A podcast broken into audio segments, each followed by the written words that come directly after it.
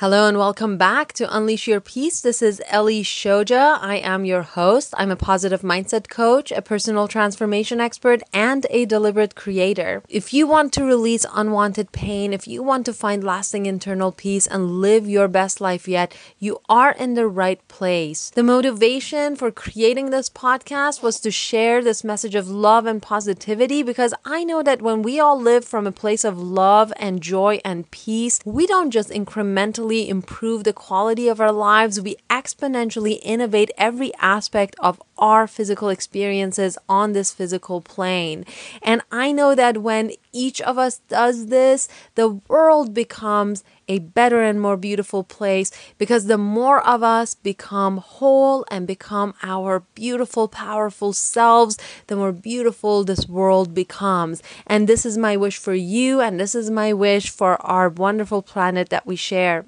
Now, let's get started. This week, we're talking about the quality versus the quantity of our lives.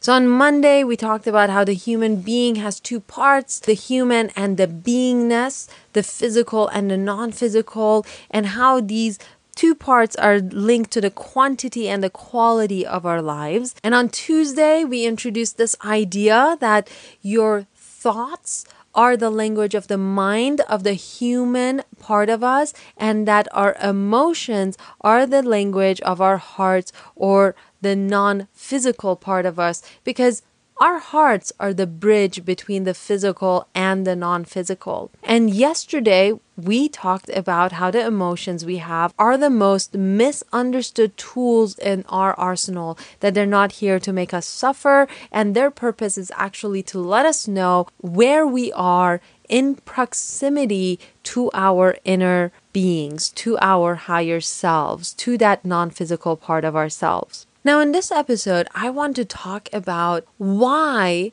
negative emotions feel negative and why positive emotions feel positive. The reason negative emotions feel so bad is because we are actually experiencing a separation from our higher selves, a separation from what and who we actually are. Now, if you imagine the human being, a line cutting through the human and the being part of us and separating us, we are splitting ourselves into two when we walk away from our beingness. So then we experience negative emotions. We experience things that don't feel good. What we're actually experiencing is separation that manifests itself into a plethora of different types of emotions, ranging from jealousy and hopelessness to depression and anxiety and suicidal thoughts and behavior. In contrast to this, when we feel connected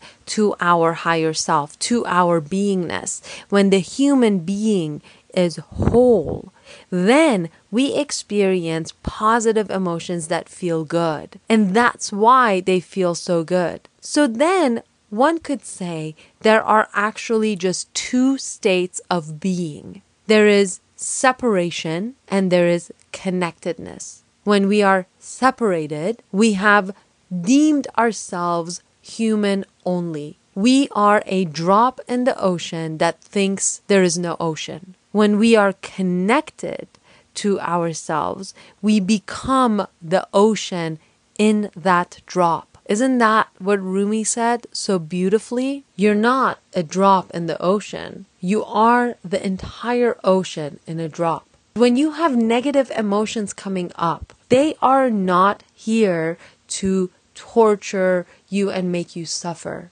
And you don't have to suffer. They simply are an indicator that you are in this moment separated from your higher inner being. And what is the solution to separation?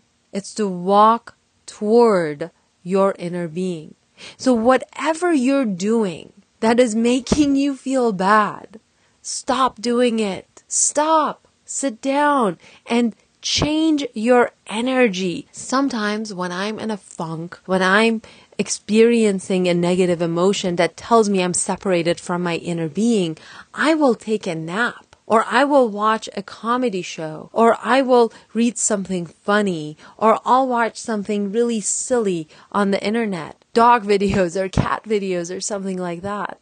Because I know that momentum of the negative emotion, all of those negative thoughts that reiterate that negative emotion, that has to stop because wherever I am, I need to stop moving away from my inner being before I can turn around and move toward it. So a nap will stop me in my tracks. Watching a romantic comedy will stop me in my tracks. Watching cat videos on the internet will stop me in my tracks. What stops the momentum for you might be different. You might want to listen to music. You might want to get up and dance. You might want to paint something. Whatever it is you need to do to stop the momentum of the negative emotion that is taking you away from your inner being, just do that thing and stop that momentum in its track.